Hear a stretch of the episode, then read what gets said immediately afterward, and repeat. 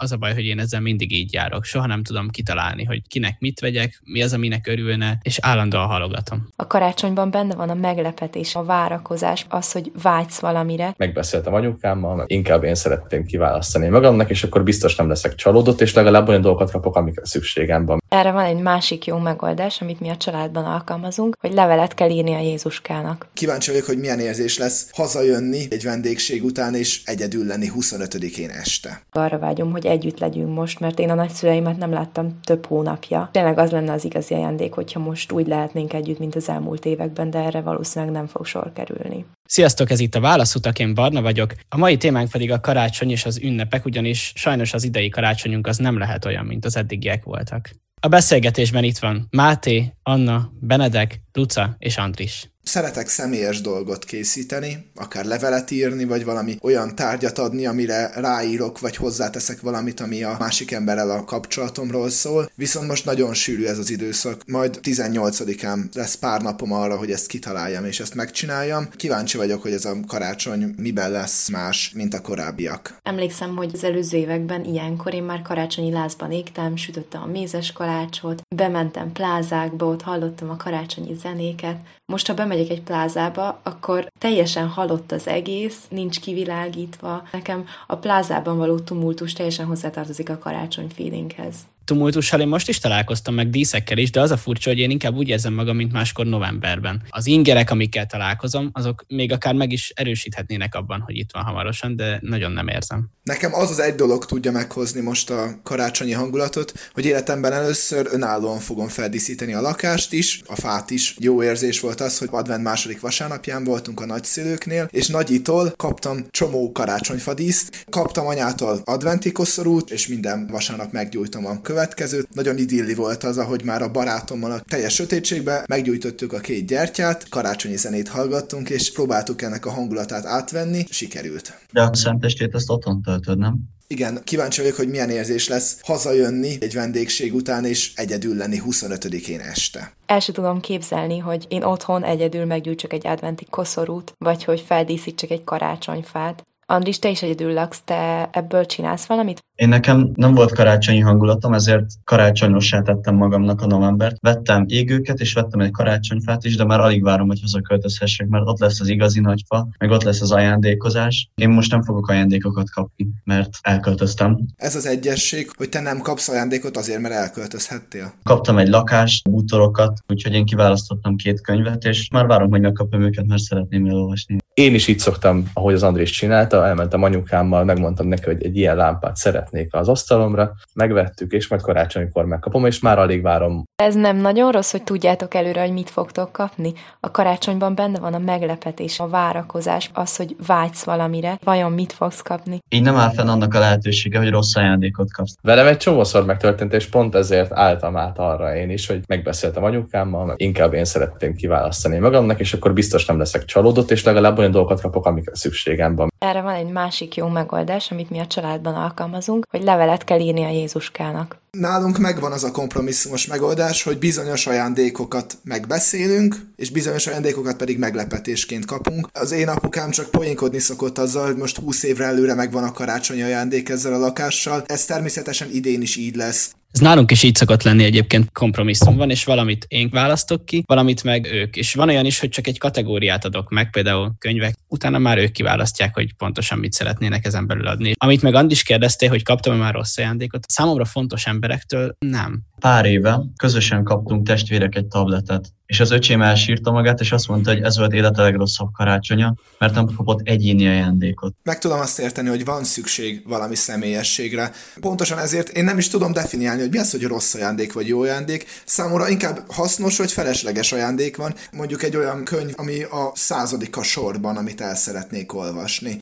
Sokat beszéltünk most az ajándékról, vagy nektek ez a legfontosabb a ünnepekkel kapcsolatban? Nekem nem, de az öcsémnek, aki azt élvezi, hogy december 1 óta lejár a pincébe, és átkutat mindent, hogy hát talál valamit minden nap. Neki az ajándékozás a legfontosabb. Én pont magamon éreztem azt, hogy most leültem, hogy akkor írjak egy levelet a Jézuskának, hogy mit szeretnék karácsonyra. Hogy egyszerűen nem nagyon tudtam mit írni, mert azt éreztem, hogy nagyjából mindenem megvan, és semmi olyan dolog nincs, aminél azt érezném, hogy erre mindenképpen szükségem van. Arra vágyom, hogy együtt legyünk most, mert én a nagyszüleimet nem láttam több hónapja. Tényleg az lenne az igazi ajándék, hogyha most úgy lehetnénk együtt, mint az elmúlt években, de erre valószínűleg nem fog sor kerülni. Én is végig gondoltam, hogy mit is szeretnék, és nem találtam semmit. Éppen ezért ugyanaz fontos nekem az ajándékozásban, mint az ünnep többi része, a kapcsolat, a közös ünneplés, a közös ajándékozás. Szeretem is azt a folyamatot, amikor megcsinálom az ajándékot, viszont igazán értelmet ez akkor nyer, hogyha magát a karácsony ünnepét megéljük. Nálunk nagyon fontos része a karácsonynak, meg az ünnepeknek az evés. Lehet, hogy csak mi vagyunk ilyen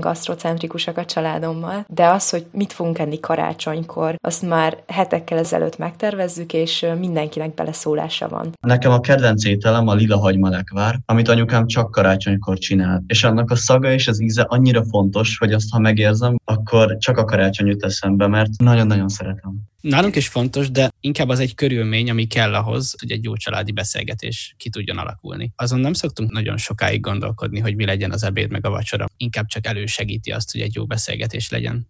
Ez nálunk is egy fontos rítus, ugyanúgy, mint a karácsonyfa díszítés kétszer háromfogásos kaját szoktunk csinálni. Ebédre is külön, meg vacsira is külön pont annyi adagot, hogy elfogjon. Ilyet soha máskor az évben nem csinálunk. Számomra a legfontosabb az az, hogy át tudom érezni azt az ünnepet. Erről szól számomra az advent is, ami ugye azt jelenti, hogy várakozás, lélekben készülni arra, ami karácsonykor jön. Nálunk még nagyon fontos része volt a pásztorjáték, amiben mindig szerepeltem öcsémmel, és megnézték a szüleim. És ez mindig egy központi része volt, és mindig elmentünk, utána hazajöttünk, és utána jött meg a Jézuska, meg az angyalok, ott volt a karácsonyfa, és ott voltak az ajándékok, meg lehetett vacsorázni. Egy év nem volt, mikor ez kimaradt. Sokat beszéltünk arról, hogy milyen külsőségek kapcsolódnak az ünnephez, viszont számomra sokkal fontosabb az egésznek az atmoszférája. Milyen hangulatot hordoz, milyen érzésekkel jár, mennyire tudok jelen lenni. Nektek ez mennyire fontos? A pásztorjáték, a menü, a karácsonyfa, ezek állítják össze azt, hogy ez egy ünnep. Nekem a karácsony az mindig arról szólt, hogy végig látogatjuk az összes rokonainkat, akiket egyébként csak ilyenkor szoktunk meglátogatni. Mindenkivel megbeszéljük, hogy kivel mi történt ebben az évben. Rengeteg találkozás, rengeteg történet, rengeteg élmény, és ez az, ami nekem igazán fontossá teszi ezt az ünnepet. Az év vége felé mindenki tud reflektálni az előző évére, és ez a legizgalmasabb része ennek de pont a közösségi élmény a belső része a karácsonynak. Mi, amikor átmegyünk a nagyszüleimhez, mindannyian elkezdjük énekelni a csendesét, körben állunk és nézzünk egymás szemébe, és az öregebbek elkezdenek sírni, a szeretet ünnepének a legjobb kifejezése. Valójában az, hogy másokkal együtt megélünk valami belső dolgot, hogy közösen ott vagyunk, számomra a legfontosabb az, amit olyankor érzek.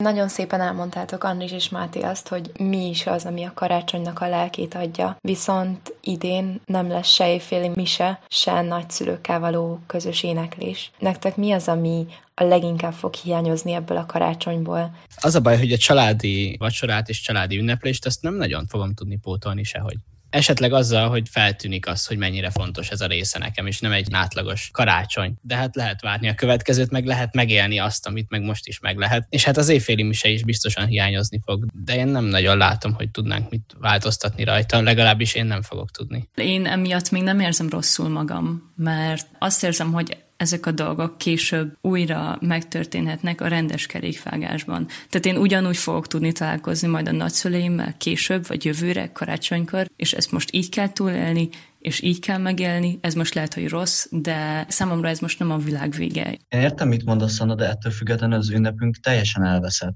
A születésnapot se ünnep, hogyha nem köszönt fel senki sem. Én egyáltalán nem így érzem. Nekünk Szentest az mindig szűk családi körben zajlik, tehát az teljesen ugyanolyan lesz nekem. Annyiben lesz különbség, hogy másnap nem lesz ott az egész család, de nem érzem ettől elúszva az egész ünnepet. Szentestében nálunk sem lesz különbség, azt leszámítva, hogy általában a nagymamám két évente karácsonyozik nálunk, és a következő években pedig mindig apukám testvérénél. Most ez kimarad. Viszont a szenteste ettől nem fog nagyon megváltozni. Inkább azt érzem, hogy jóval nagyobb kihívás lesz a két ünnep közötti időszakot szűk családi körben kihúzni. Mert eddig legalább eljártunk rokonokhoz, meg mi elmentünk a saját barátainkhoz, most pedig össze leszünk zárva nagyon hosszú ideig. Ami hát ezután az év után már nyilván nem újdonság, viszont kíváncsian várom, hogy hogyan fogjuk ezt megoldani minél kevesebb konfliktussal. Nekem egyszerűen csak megszakad a szívem, hogyha a nagyszüleimre gondolok, és arra, hogy otthon kell lenniük egyedül vagy kettesben, és nem láthatják az unokáikat, mert szerintem minden nagyszülőnek ez a legfontosabb, és karácsonykor meg főleg, hogy láthassa az örömöt az arcukon, én nagyon-nagyon sajnálom most az összes nagyszülőt és idős embert, aki arra kényszerül, hogy egyedül kelljen lennie. Viszont vannak alternatív megoldások. Persze nyilván nem ugyanolyan, mint hogyha ott lennének ők is velünk. Képzeljétek el, hogy nálunk kitalálta a bátyám, hogy akkor a karácsonyi asztalhoz ültessük oda a három különböző laptopon a három különböző helyen élő nagyszülőinket. Így fognak ők becsatlakozni a karácsonyi vacsorába. Tegnap tartottunk egy próbát, hogy egyáltalán képesek-e használni a különböző online programokat erre. Hát nem mondom, hogy sikeres volt, mert a nagymamám egyfolytában a telefonjába beszélt, és kérdezgette, hogy de most hallotok, hallotok? A telefonból hallottuk, de nem a számítógépből. Ugyanis kiderült, hogy az asztali gépénél nincsen mikrofon. Ő pedig azt hitte, hogy a hangszóró a mikrofon. Remélem, hogy karácsonyra már nagyon profin fog menni ez a rendszer, és akkor valamilyen formában mégiscsak ott lehetnek velünk a nagyszülők. Igen, és lehet, hogy mi meg tudjuk oldani valahogy, de vannak, akik nem tudják, vagy nem is tudják, hogy miről maradnak le. Nekünk most született egy új kisgyermek a családban, akivel még senki nem találkozott, nem is látta, akinek van egy két éves testvére, az első karácsonyra, amire emlékszem, akkor három éves voltam. És most ez a kislány két évesen úgy fogja átélni a karácsonyt, hogy nem fog bekerülni abba a számunkra csodálatos élménybe, hogy körbejárjuk a nagyszülőket, három napig folyamatosan utazunk. De be fog kerülni, csak nem most. Ez tényleg nagyon rossz ez a helyzet, tényleg. De ez nem hiszem, hogy olyan nagy nyomot hagyna egy kisgyerekben. Pláne úgy, hogy még nagyobb erőkkel fogja magát belevetni ebbe a nagy családi összejövetelekbe a következő évben meg emlékezni is fog rá, vagy sokkal tudatosabban van jelen. Éppen ezért mondom azt, hogy én nagyon sajnálom a nagyszüleinket, mert ők alapvetően nem magányosak, és Anna, teljesen egyetértek veled abban, hogy a kisgyerek majd belenő ebbe, és neki még rengeteg karácsonya lesz. Viszont egy 85-86 éves idős embernek nem biztos, hogy még lesz jövőre is karácsony. És bár tudom, hogy ez rettenetesen önző dolog, de szívem szerint azt mondanám, hogy jöjjenek hozzánk, mert mi nem megyünk sehova, itthon vagyunk, és nem tudjuk azt, hogy jövőre lesz-e karácsony. Ez a legjobb barátnőmnek az esete. Ha van egy nagymama, aki nagyon-nagyon szeretné megnézni azt, ahogy az egyetlen lányunokája a férjhez megy, évek óta erre készül, majd utána nem nézheti ezt meg, mert éppen egy világjárvány van, akkor lehet, hogy ez a nagymamának egészségügyileg is traumát okoz, és a végén tényleg abba betegszik bele. És én ezért gondolom azt, hogy igenis van értelme annak, hogy ha látogatjuk őket, hogyha felveszük a kapcsolatot, és nyilván észszerű határokon belül, tehát akkor viseljünk maszkot, vagy vigyázzunk rájuk. De ez borzalmas, hogy kihagyja az életének az egyik legvárva vártabb pillanatát azért, hogy nehogy történjen valami. Egyrészt tudjuk, hogy nagyon erős korlátozások vannak arra, hogy hány ember emberrel lehet megtartani egy esküvőt. Az ellen nem tudunk mi tenni, hogy egy nagy társaságban ne fertőződjön meg egy idős. Viszont azt meg tudja bárki tenni, hogy elhalasztja az esküvőjét. Ezt a két dolgot súlyozni kellett volna. Azt gondolom, hogy egy ilyen helyzetben tekintettel kell lenni a körülményekre, és tekintettel kellett volna lenni az idős hozzátartozókra is. Az nem volt jó döntés, hogy ők összeházasodtak így. Nem értek egyet, mert végül is nekem minden évben van szülinapom, ezért nekem annyira nem fontos. Ezért nem kockáztatnék. A karácsony nekem egyel fontosabb, azért már többet tennék kockára. Inkább próbálunk mindent halasztani, inkább próbálunk nem találkozni annyit. Akárhogy is mondod, hogy a karácsony fontosabb. A szülinapnál az a fontos, hogy hanyadik születésnapról van szó. Hogyha például a 18. szülinapját nem tudja megünnepelni az ember, az sokkal-sokkal jobban fáj, mint ha 19-et vagy a 16-at. Nekem nem volt annyival extrább a 18. szülinapom, mint az előző. Nem is tudnék megnevezni egy olyan ünnepet, ami annyira fontos nekem, hogy nem tudom elengedni, vagy viszonyúan érezném a hiányát. A 18. születésnapomon nem is otthon voltam, hanem Olaszországban egy csomó idegen ember között, és három héttel később, amikor nagy nehezen hazaértem, és össze tudtuk egyeztetni a barátaimmal, akkor bulisztunk egyet együtt, és semmivel nem volt rosszabb, és szerintem most is belefér az, hogyha valakinek most van a születésnapja, akkor júliusban ünneplünk, amikor már sokkal jobb lesz a helyzet. Szerintem is egy buli elhalasztása nem olyan nagy dolog, mint egy esküvő elhalasztása. A lakodalmat el lehet halasztani, de az esküvőt nem. Nem lehet elhalasztani azt se, hogyha rokonod születik. Számomra az az egyik legfontosabb ünnep, amikor megszületik valaki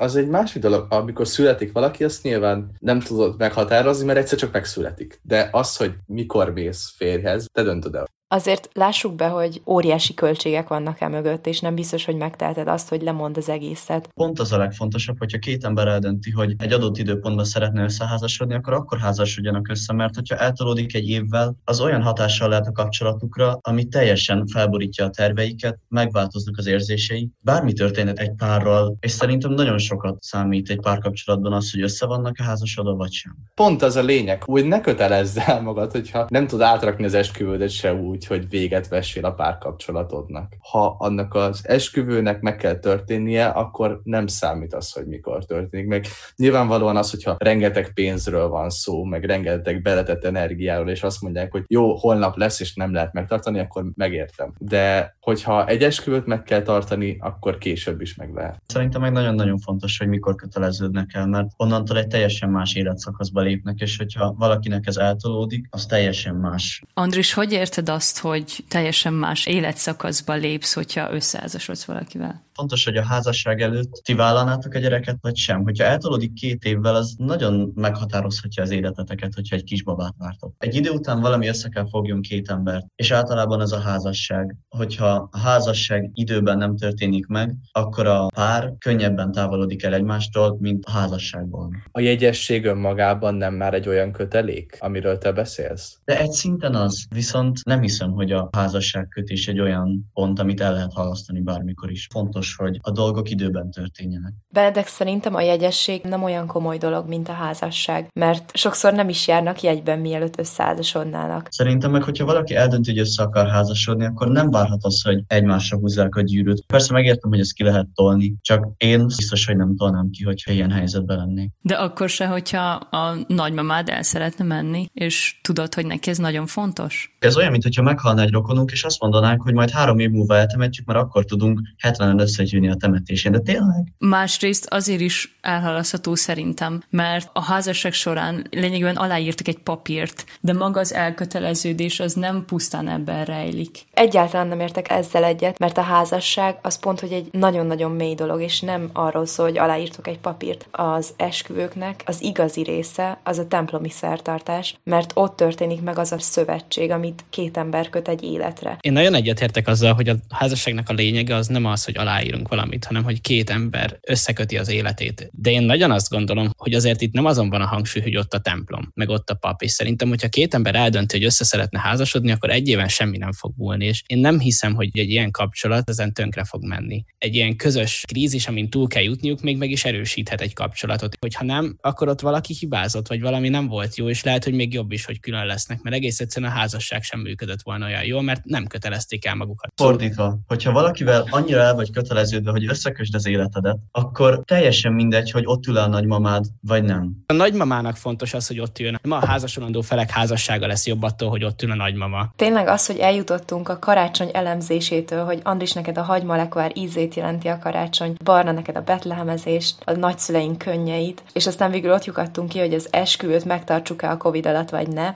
Ez tényleg azt mutatja, hogy rengeteg érzelem van az ünnepek körül, ott van a családunk, és az, hogy hogyan érzünk a családunk iránt hogy nagyon-nagyon szeretjük őket. Ha szeretnél te is a válaszutak tagja lenni, akkor még mindig jelentkezhetsz, mert a járványhelyzet miatt sajnos ki kellett tolnunk a jelentkezési időt, és a castingra is majd csak januárban kerül sor.